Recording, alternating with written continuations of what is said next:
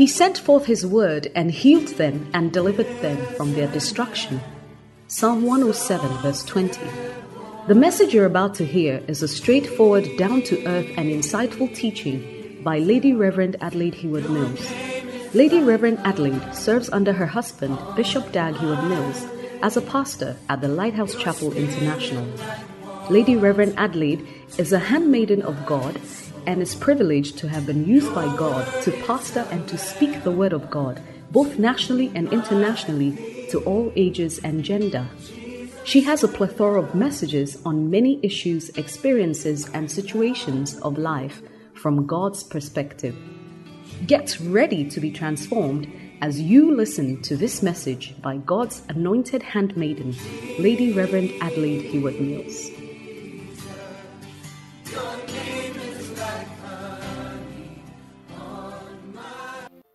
Shall we pray? Father, the entrance of your word brings light. Every counsel comes from you, and it's only your counsel that stands. May the spirit of counsel that you put on Jesus be on your handmaiden in Jesus' name. Amen. I am sure that a lot of the questions have been answered through the teachings. So, how do I know I'm ready for marriage? Hey, it's a message, oh. So I can answer only in a short while, but get the message about you ready for marriage.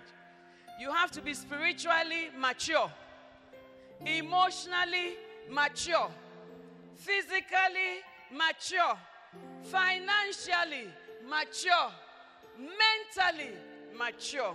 Because the Bible says Jesus grew in wisdom and in stature and in favor with God and man. So you don't only grow in stature that, oh, I've developed as a woman. You don't only grow in stature that, oh, um, this is my status in society, but you grow in wisdom and in grace also. So when you are getting married, all these things are important. If you are not emotionally mature, you can't handle marriage because the emotional earthquakes are a lot and they will shake you. Ah. And the mental ones and the financial ones. So please, how do you know you are ready for marriage? Look at the signs. How do you know whether you are ready for the exams? Look at the signs. And I believe that God will bless you. Amen. How do you react to a guy you are dating who always gets angry at you each time he asks you for something you cannot give him? Well, just look at the signs and multiply it by thousand. Because when you marry, it's going to increase by thousand. And ask yourself, can I live with this? If you cannot, please check out. If you can, then go with it. But don't think that when you marry, he will change. When you marry, he will become more of himself. In Jesus' name. Amen. Is it always so that a lady pastor marries a man who is more spiritual than her or a Christian? It's not always the case. And um, the fact that you are not a pastor does not mean you are not very spiritual. So you can be a spirit. Oh, oh, you put over the question. You can be a spiritual, um, a spiritual Christian and a spiritual person. So you can be a lady pastor, but your husband may not be. But it is not always easy for your husband to be married to a woman in ministry. So you have to find out whether he can cope. Often he will tell you that he can cope. But even the ones who encourage you in ministry also look for a wife. You see, in my marriage, I'm married to my husband, and everybody knows that my husband is always raising people to work for God and to do God's work, and it is really his heart. But in my house, when I have to go for a program, serious negotiations have to take place. And sometimes you'll be asking me, Do you have to go now? What about the fact that I'm at home? Can you not restructure where you are going? And I try to do all that because I was talking to my mother about it, and she said, Many men would like their wives to go so that they can do their best. So, for your husband to want you to stay and to be negotiating your preaching appointment may be a good sign. So, yes, you are married to a godly woman, a godly man. But at the end of the day, he's also a husband and he wants a wife. Sometimes you may come to a program very powerful. He may lay hands on all the people at the Qodesh. There may be many manifestations. But when you get home, you still need to provide food and you still need to minister to him because virtue has gone out. And then you say, well, I will minister the spirit. No, please. Jesus was in favor with God and man. All of us have a God side and a man side.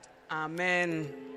I hope I've answered your question. So it's not always a lady pastor has to marry a pastor. Sister Mom, you spoke extensively about how we as wives must learn dutiful sex. But how do you handle the situation where it is your husband who is always tired and doesn't seem interested in sex? He seems very preoccupied with work and other things. How do you handle it and get him to be interested? This is a very real issue and a very real question. I would say, you know, in our marriage manual, our sexometer, we say that if for six weeks your husband has not touched you, query infidelity. That is what we say to our pastors. That if somebody comes with a problem that for six weeks her husband has not touched her, then query infidelity. And what I would say is that if he's always tired and you always have to do the back on it, and even that doesn't happen, usually it is not right. And usually it may be a flag or a warning sign. So that may be the time when you need to seek counsel and you need to seek help. Because I have dealt with certain situations like that. And I used to think, oh, it's really work and it's really tiredness.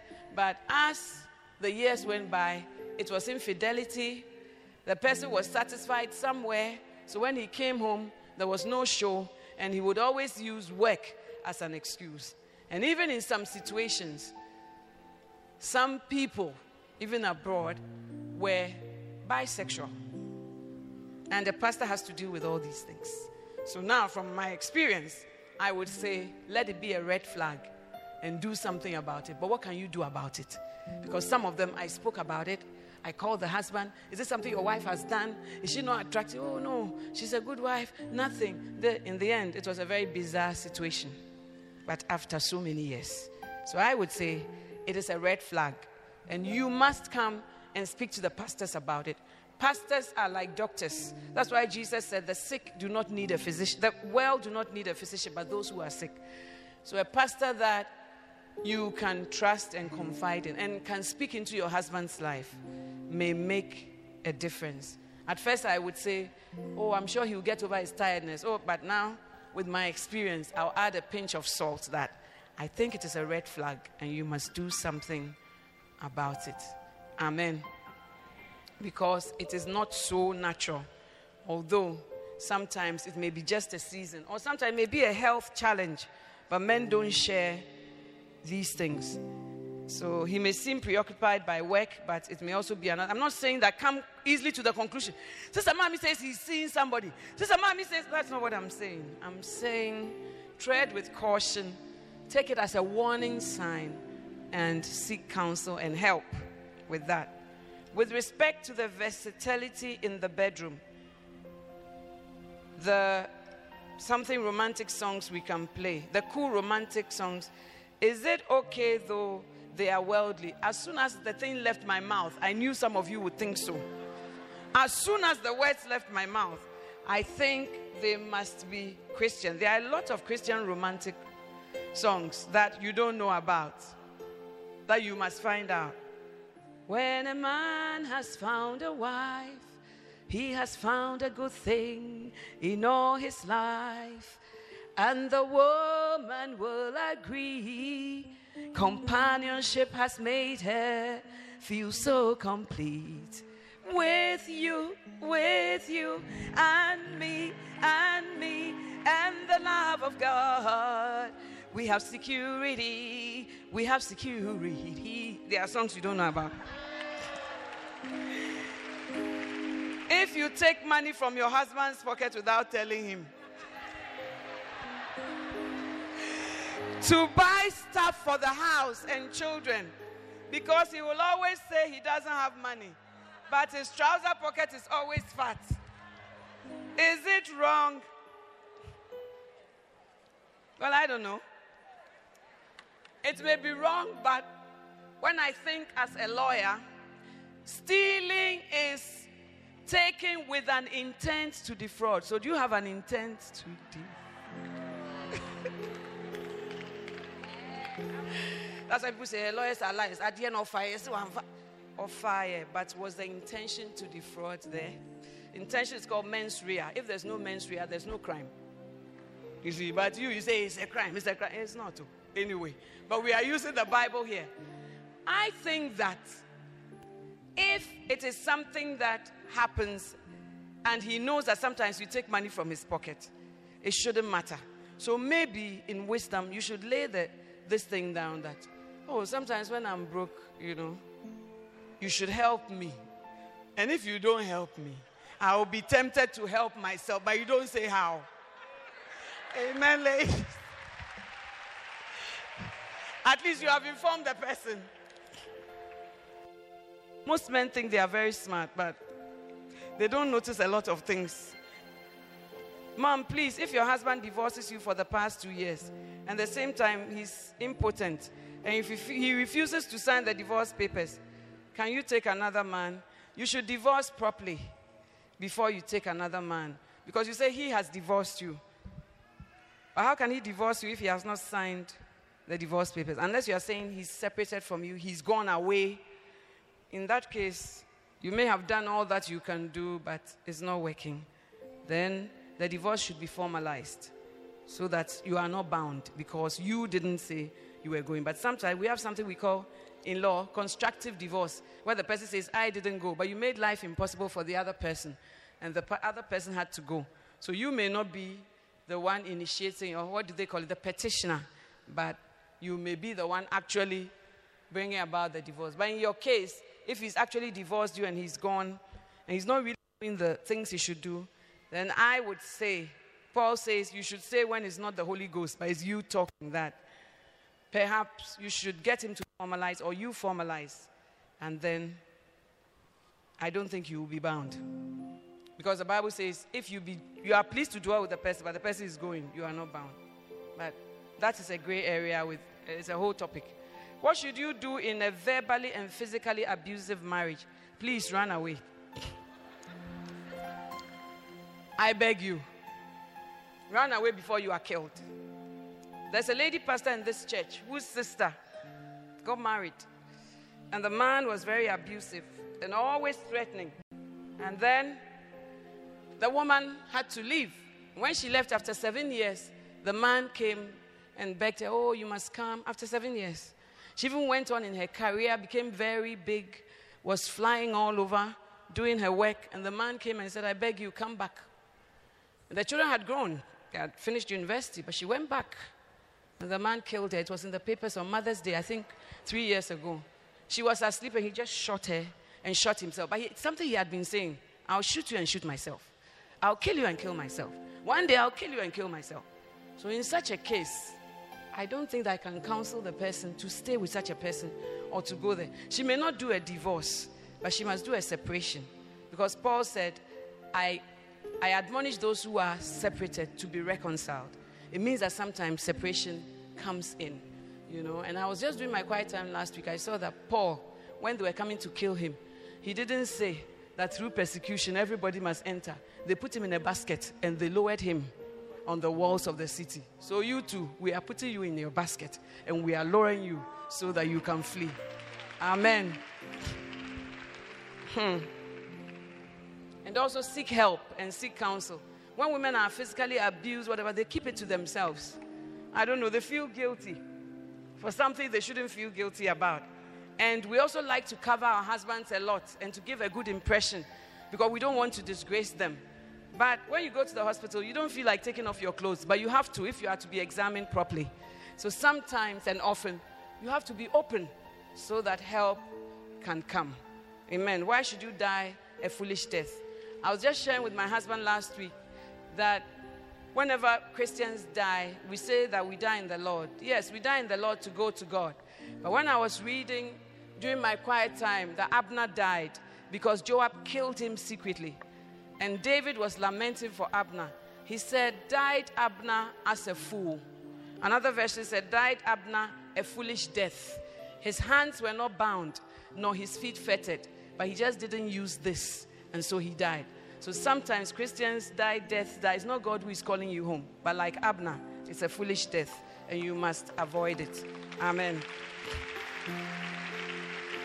Can God direct a person to marry an unbeliever? I've heard of it only once. In the book of Ezekiel, God commanded Ezekiel to marry an unbeliever so that he will use that as an example to Israel, but not so that Ezekiel will have a good time. So if you are a prophetess and God has called you that he will use your bad marriage as an example for us, then you may be an Ezekiel. Is it possible to marry a guy whom you are 10 years older than? Even 52 years, cry. It happens and it's possible. But everything comes with its challenges. My mother was 18 years younger than my father. She was 22 and my mother was my father was 40 when he married her. And she said that his wife had died and when he came to my mother, he told my mother he had four children, but he had actually had eight. So when he had finished marrying her, then he went to bring the other eight. And when she was going from the house, her mother was really crying that, Look at you, 22 year old. Can you manage four children? And she told her mature husband. And her husband said to her that, Your mother does not know what love is. That is why she's saying that. But later, she used to tell my, my father, eh, Damn, that's why my mother was crying and I didn't see. But anyway, I asked her, So what about age? And she said, Well, they had a very great relationship. But she said that sometimes when she spoke, my father would say, I was a yabofraba. You know?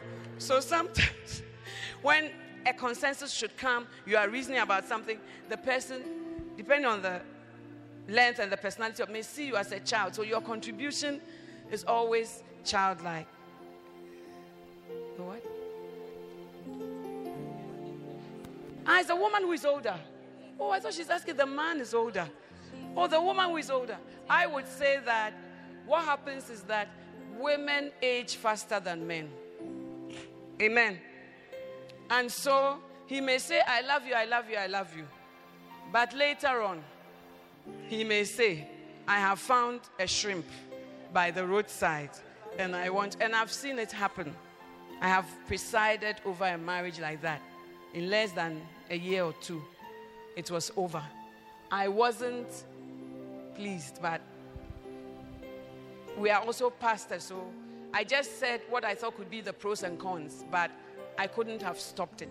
And I gave them all support and the love. But soon after that, the guy said, I've lost interest. Um, they said terrible things and checked out of the marriage. So I would say it is not advisable, but it is not based on any verse. The only verse is that Adam was created before Eve. But some differences may come, but 10 years may be a bit more. So when you are pensioned at 60, he is in the prime of his life, meeting all the people, swinging. You know, when he says, Come, let's go. Eh, I heal him into me. In So you have to look at realities of life and make a decision. Amen. And also, if it's the other way around, it's often what happens, but it also may come with some challenges. Amen. You remind the man of his vows, and he tells you the marriage vows are only formalities. What do you do? You remind him of his vows, just like God. God speaks to us and we don't hear. So sometimes it happens like that. What do you do? Leave him, serve your God, find your passion, be happy, and have a life. That's all you can do. You can't change the person. You can just pray for the person and do your part. Amen. We like being personal Holy Ghosts to our husbands as women. It's like, you must do it this way, you must be this way. But it's not you who is the Holy Ghost who works in him. So release him and lead your life. You never know. He may say that, but God can still touch his heart. Please, is it good to leave a relationship and go into the, se- the second time for marriage? I don't understand. Please, is it good to leave a relationship and go into the second time for marriage, the same relationship? Leave and come back. It depends on why you left. And Apostle Leon, God bless you for coming from an all night.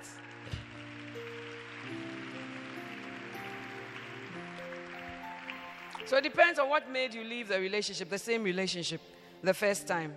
And know that the issues are there and they are not going to go away. And like I said, ask yourself if you can live with it. I'm a lady of 22 years and a relationship with a man of 29 years and a teacher. But the issue is he is too stingy. Auntie, do you think there's any hope in this relationship? He is going to be stingy times thousand. So ask yourself if you can live with that. Please tell us something about masturbation. What I would say is the pleasure that should be derived from a partner, you are conjuring it up yourself. And so that is very self centered. And also, as you do that, it will affect your intimacy with your partner. And that is not God's will. And so I think that it is not a good thing. I'm 32 years and single. I intend to leave my parents' home and go rent an apartment. What are the pros and cons of living alone before marriage? Oh, this is a whole essay or a long essay. But um, the pros and cons are sometimes loneliness, but sometimes you also need your space. I don't know. And then also, sometimes the expenses may be shared, but when you live alone, you may have to share it on your own. And then maybe sometimes they would have cooked for you, washed for you when you come from work. All those things will go away. But you may also have your own space, your own peace of mind, and your own way of living. So it depends. I can't seem to know how to organize myself, my work, my time at work at church. It's difficult. Please help me. Even my prayer life is not what you. Have to sit down and prioritize.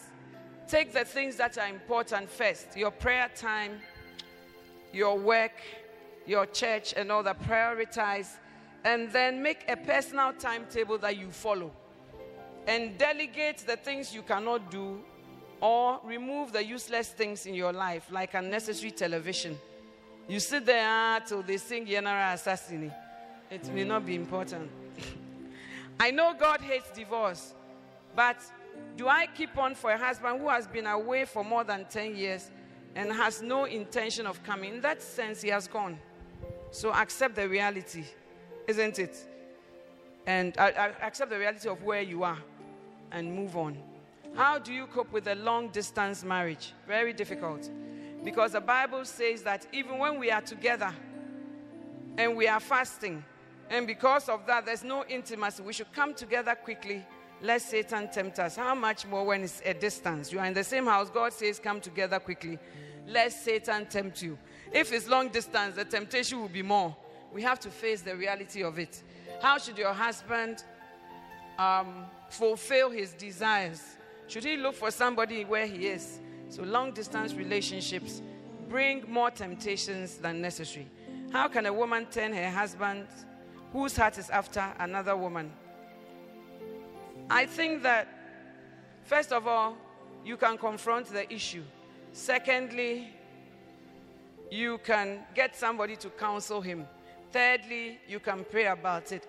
But fourthly, you can also know that there are certain people who never change. And there are certain people who never change anything. So you have to look at it. And the Bible permits you to divorce on grounds of divorce, but it may also be he's in midlife crisis, is going through something that will pass, and that season will one day be over. So you need, and most of all, pray to God and ask for good counsel.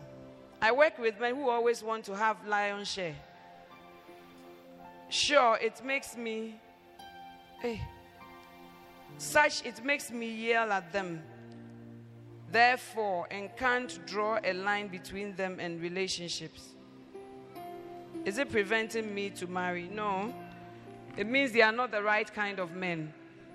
If they always want a part of you before anything in the office, and they are likely not to even settle down to marry you. So I don't think you have made an, a bad decision. But God, may God bring you the right person. My husband hardly communicates with me, especially about his work. But maybe you don't have to yell at them, the men at work, to go back. he will borrow money and take loans without my consent. But when he gets into trouble or is unable to pay, then he will involve me. Most often, I decide not to be, mind him and behave unconcerned. Please, what do you advise? I would say that God is also like that. God does not always condone our sins Mm-hmm. and say, "Oh, continue to sin so that grace will abound." The Bible says, "Shall we continue to sin so that grace will abound?"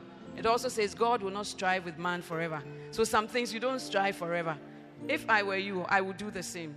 Not give money for sex because enabling. You see, it's not that we enable people to to do more of what is wrong. Like Sapphira, her husband was lying and she was enabling him to lie. That is also a sin. So I don't think that you are doing anything wrong. Because maybe if you serviced all the loans and all the, the, the house itself will go broke. I have done counseling like that where the man spends everything. And sometimes the children have eaten only yam or only potatoes and they go to bed. And the, the wife told me, I want to secretly save. What do you think? I said, Go ahead. And she called me and said, Amazingly, since I started secretly saving, we have food on the table and things are well. So if she didn't do that, the man himself will even die of famine. So sometimes you need Abigail's wisdom to know how to operate. My husband hardly communicates with me. Ah, okay. We're about finishing. Please, can you take these away? I'm done. When we talk about the perfect will of God concerning marriage, does it mean God has a specific person in mind? No, I don't believe so. I think that many people may meet your specifications or your desire, and God respects your desire. So in Corinthians, he says, Only let her marry whom she will. So God also takes your will into consideration. The only thing is, he gives you parameters by which you must choose a partner. He says, Don't be unequally yoked.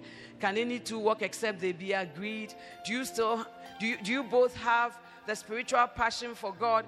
All those things must be in agreement. So, get the message, the realities of marriage, how to find a partner.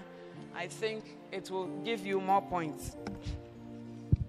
My beloved is not a godly man. A godly, a godly man she slapped me. Uh, he, okay. He slapped me when I denied him sex. And I stopped with him. Your beloved. Then he's not a beloved. He is a boyfriend. There is a difference between boyfriend and beloved.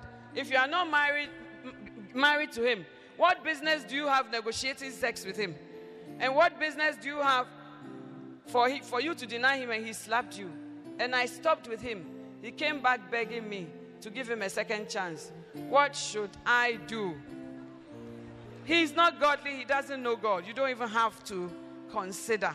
I don't know what Bible you read, I don't know what verse that guides you.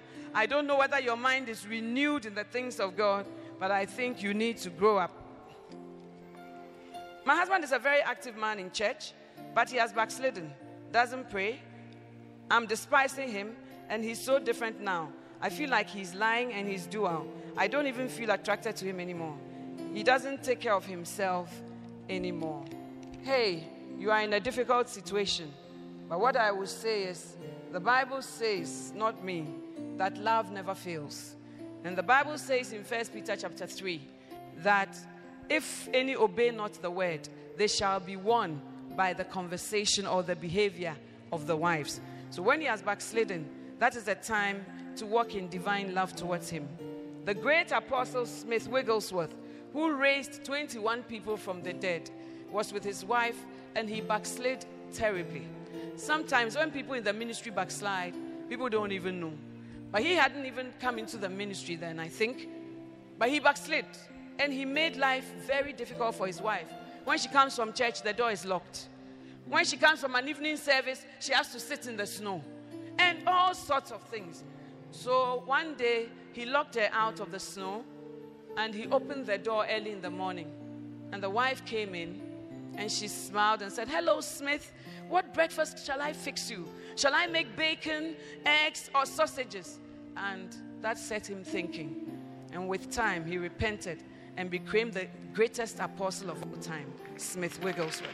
So when the Bible says that they shall be won by the. It's not only even unbelievers. Sometimes your husband is a believer, but he can behave as if he has not read the verse, or behave as if he doesn't know the scripture. And this scripture will still apply that if they obey not the word, they will be won by the way you behave. But I'll tell you something, it's not easy. But that is why it is a spiritual thing. And that is why you need spiritual strength. And that is why I believe Paul prayed that you may be strengthened in the inner man by your spirit. It takes the strengthening of God to be able to do all these things. But God will give you grace for it. In Jesus' name. So don't despise his low season spiritually. You will be surprised what turnaround can come. I have seen it happen. Um, I think I'm done. Mommy, I live with my little sister, but it's very difficult. Shell, please come for this. For me to take him to talk to her. When I'm with her, my melancholism starts working. You can spend the whole day addressing a word to one another, and it disturbs me a lot. So I need some advice. There's a message I've preached about remedies to contention. Remedies to contention. So if you don't want a lot of argument, problems, uh, the Bible has remedies. The Bible says the foolish man, he says it all.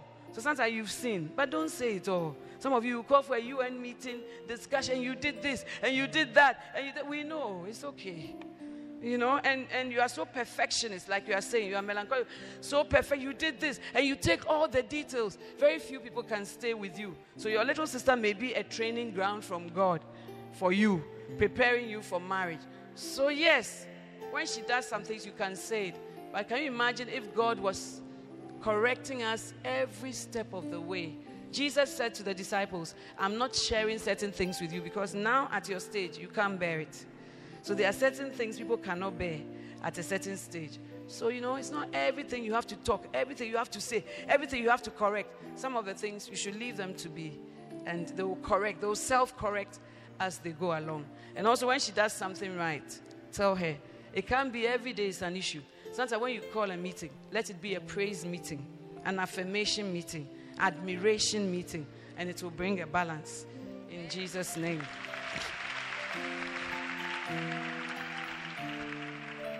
As a minister's wife, general overseer, with your experience, please, what sh- challenge should I expect in church and home? Hey, this one is a whole manual.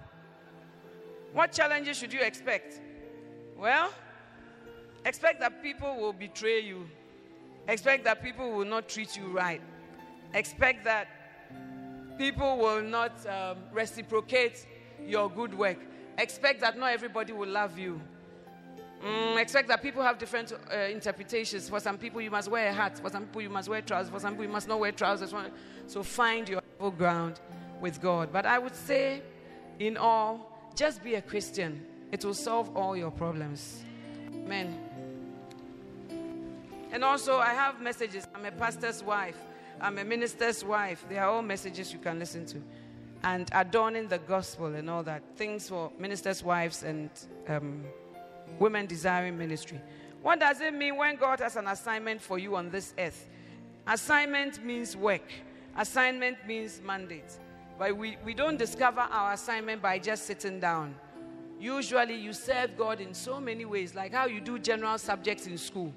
And then as you go along, God narrows what He wants to use you for. Like how you choose to be an art student, science student. You begin to see where God has actually called you. But even then, you will never be so sure because some things will overlap. Amen. What do you do when you are over 45 years and still not married? well, I have a lady in this church who got married at 60, and I was at her wedding, and um, it was a very great uh, ceremony. And later, she told me that she didn't know that marriage had so much work because she's already pensioned. What work is she now coming to do? But she got married to a fantastic man. He's passed on, and he also left her a lot of wealth, and she's very happy. So, and also, people get married in later years because people also lose their spouses in later years. But I'm not saying that go on a fast and pray that your pastor's wife will die so that you will step in. It should not be the story. But you can still believe God. But I don't think it should be an obsession for you and it should be your main focus it will deprive you of life itself. Find out what God's purpose is for you, and you'll be surprised how fulfilled you can be. One day, I believe God to preach a message I have entitled, What It Means to Have God as Your Husband. And I am sure that that message will minister to you.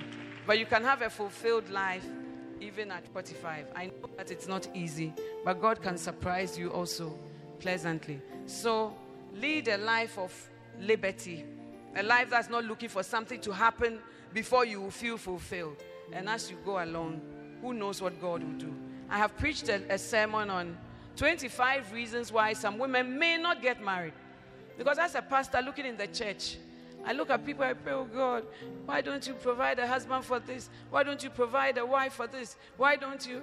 And then when I look and I put them under the microscope, many of them have had many chances, but they were looking for a particular husband with particular specs. So when what God provided came without the specs, it became very difficult. Some of them say, Mommy, he didn't go to the right school. I say, Really? What school did he go to? Boamponsem Secondary. I say, and what is wrong with that? Oh, Anchoido Conference, Pimbiana, St. Augustine's. That has nothing to do with marriage. So sometimes to we ourselves are the architects of where we find ourselves. I have a very beautiful schoolmate, the most beautiful in our class, and she's the one who is not married. What happened? She had so many people but they were never right. And even before we turned 40, I said to her, Oh, you must settle down and marry. That's what? That somebody will come and tell me, I put my table here, put it here. When I feel that the sunlight streams from here, and that, that, that she talked like that. Now, at this age, she wants to get married. It's not that she didn't get, it's not that people didn't come, but she missed the time of her visitation. But I believe that God is a God of a second chance. Amen. Last three.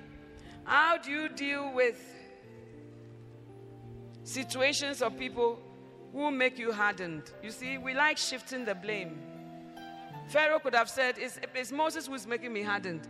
As he has come with all these problems, he is making always own up to what is your portion and own up to what is wrong with us. It helps us to receive help from God. So don't say people are making you hardened. If that is the case, then we'll all say they make us unforgiving, they make us bitter, they make us. But your response determines who you are going to be. Not what people do, but your response to what people do is what brings the power over your life. And why should somebody rule your life? So don't let people and situations harden your heart. Decide that God, help me. I'm going to develop a sweet spirit always. And I'll go by God's word, which says, Love never fails. Even when you look like a fool, remember that God says, Love never fails. Lady Reverend, something I feel like giving it out because I'm dating a man of God. By any small thing, he will shout at me, whether in public or not. Please help me, I'm confused. The man of God probably has a high place of hunger, anger that has not been taken down. The Bible says every high priest given from among men is taken from men. Every high priest given from among men is taken from men, not from angels. It's taken from men, not from sinless people. So every high priest is also a man. And if he's shouting at you in public and in private, times thousand, I bet you it will happen in the pulpit. So watch out. Finally, and oh, how glad I'm, I am that it's the final one. I'm in the in a divorce case, and the man has married. So what should I do? Hmm. I think we should read this verse in closing. First Corinthians chapter 7.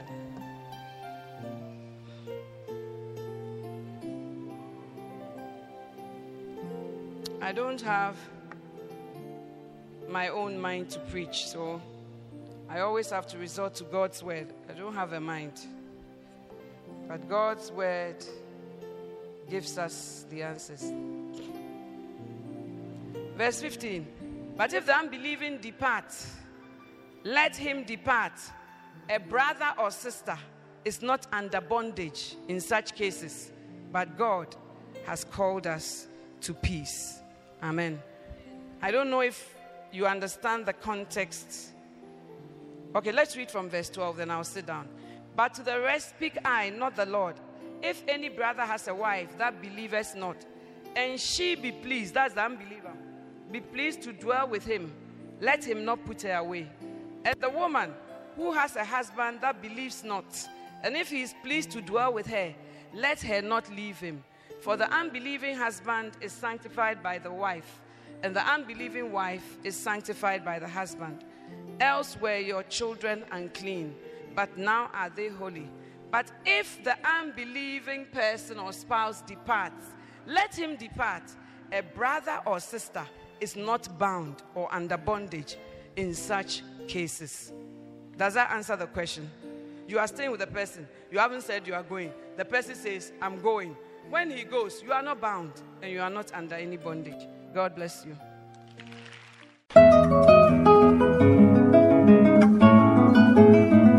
It was great having you today. To find out more about the resources available by Adelaide Heward Mills, please visit the Vision Bookshop at the Qodesh, North Kaneshie, or meet her on Facebook at Reverend Mrs. Adelaide Heward Mills.